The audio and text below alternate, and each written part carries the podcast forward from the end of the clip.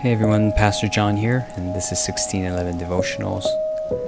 Let's take a brief moment now and get in the right posture and turn our thoughts, our hearts, focus all upon the Lord. God, uh, like the psalmist, we want to store up your word in our hearts so that we will live rightly uh, before your eyes, uh, that we will not wander away from you, that our thoughts, our actions, our decisions will only draw us uh, nearer to you. And so, Lord, we, we search uh, for your nearness now in your word. So speak to us, God. We pray in your Son's name. Amen.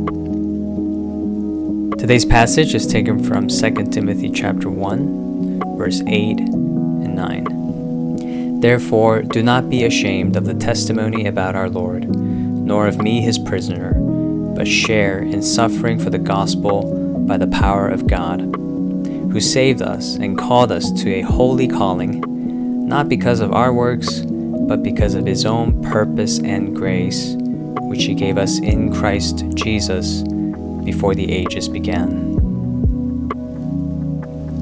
What's really noteworthy here is Paul describing the Christian experience as sharing in uh, suffering, suffering for the gospel. And he goes as far as to say, God has called us to this holy calling. It makes you think, do I really uh, ever think this about my suffering. Of course, it's uh, good and right uh, to want to be free from suffering. It's not what God had originally intended for His creation. But as we live in this uh, fallen world broken by sin and is waiting for redemption to finally come, come in its fullness, God seems to be calling us to, to remind us this isn't really our home. So, what if uh, this is the call?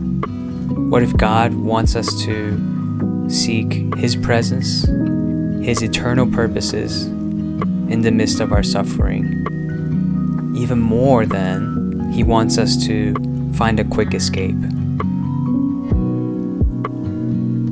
More than uh, strengthening us to avoid suffering or prevent suffering, but strengthen us to endure it, to weather these storms.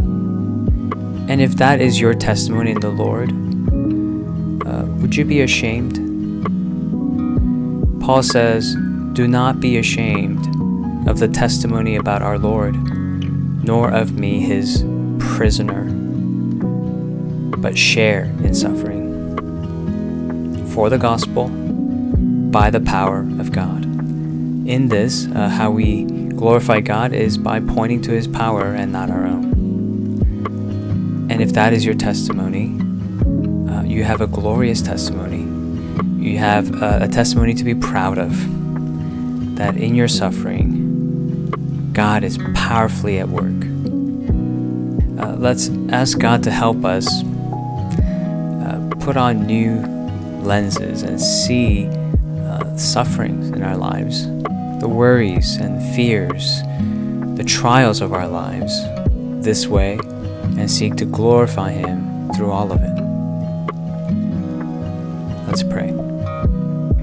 Our Heavenly Father, we ask uh, that you would help us to see your purpose in our suffering.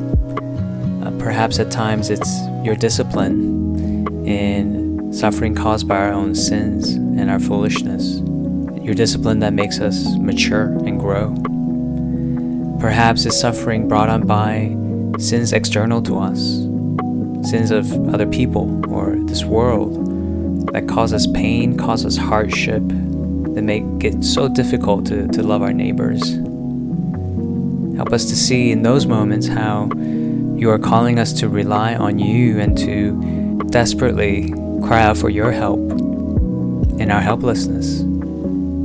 In all these ways, God, help us see that our testimony is about how good and powerful you are, and it's not about us. Help us to live in this uh, dependent, uh, childlike faith today and always. In Jesus' name we pray. Amen.